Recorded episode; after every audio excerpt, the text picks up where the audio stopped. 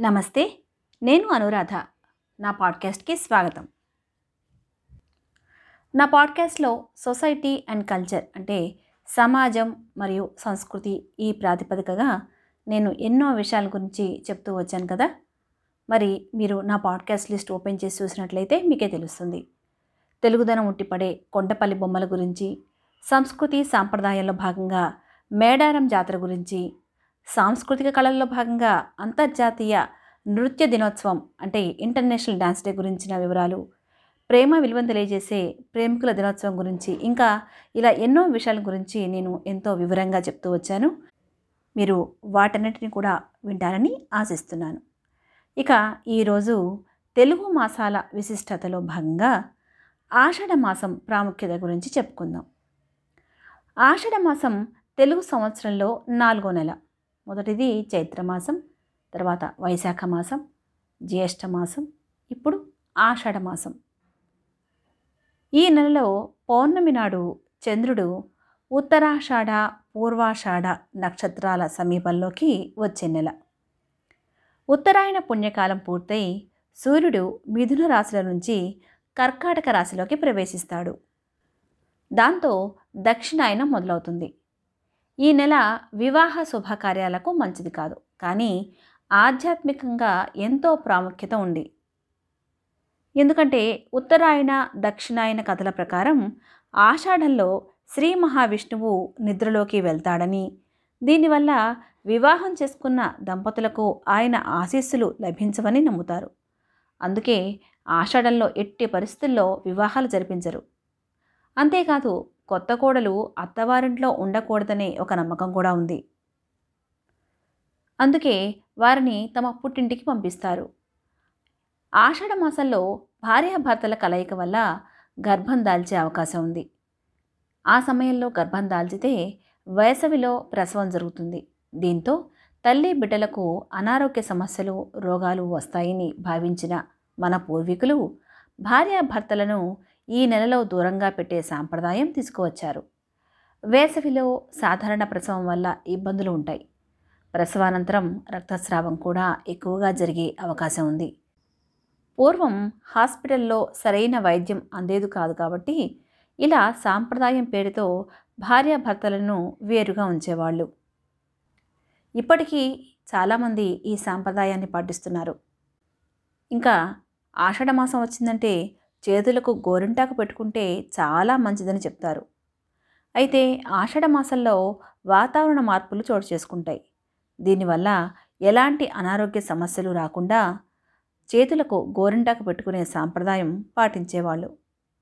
ఆధ్యాత్మికంగా చూస్తే ఆషాఢంలో చిటికెన వేలికి పెట్టుకున్న గోరింటాకు కార్తీకం నాటికి గోరు చివరకు చేరుతుంది.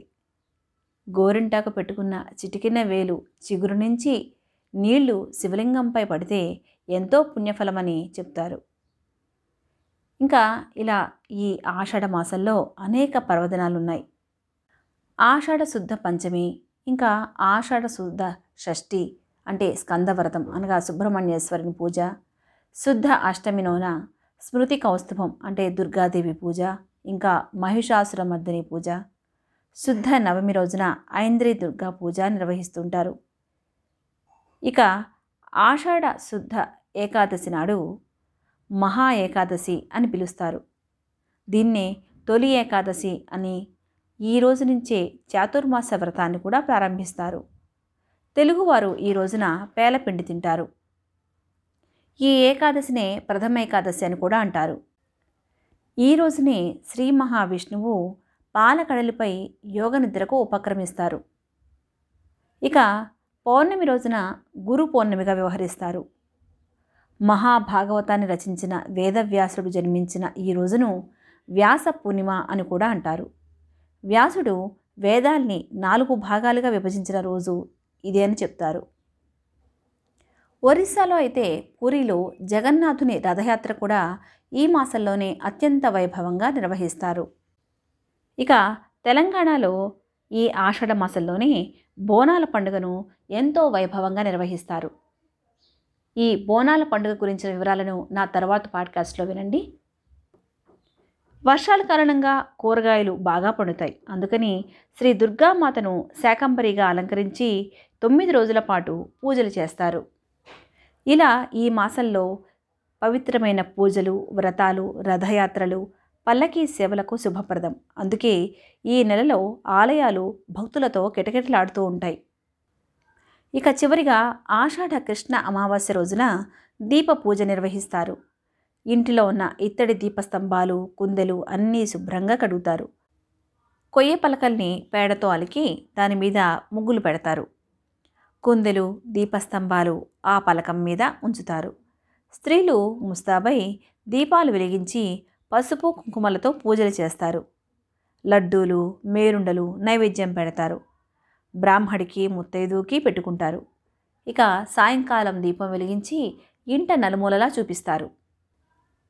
ఇలా దాదాపు అన్ని పండుగల వెనుక ప్రకృతిపరమైన లేదా ఆధ్యాత్మిక పురాణపరమైన విశ్వాసాలు ఉంటాయి ఆ కా మావై అనే మాసాలు అంటే ఆషాఢ కార్తీక మాఘ వైశాఖ మాసాలు పవిత్రమైన పూజలకు స్నానాలకు దానాలకు ఎంతో విశిష్టత కలిగి ఉన్నాయి. ఈ మాసాలలో సూర్యోదయానికి ముందే స్నానం ఆచరించే పద్ధతి ప్రాచుర్యంలో ఉంది. ఈ మాసాలలో చేసే పూజలు దానాలు విశిష్ట ఫలాలను ఇస్తాయని చెప్తారు. ఇంకా ఈ మాసాలలో వచ్చే పౌర్ణమి తిథి రోజున సత్యనారాయణ వ్రతం చేసుకునే సాంప్రదాయం కూడా ఉంది. మరి ఆషాఢ మాసం గురించిన ఎన్నో వివరాలు తెలుసుకున్నారు కదా? మరి నా తర్వాత పాడ్కాస్ట్లో బోనాలు పండుగ యొక్క విశిష్టతను గురించి తెలుసుకుందాం. అంతవరకు సెలవు. బాయ్!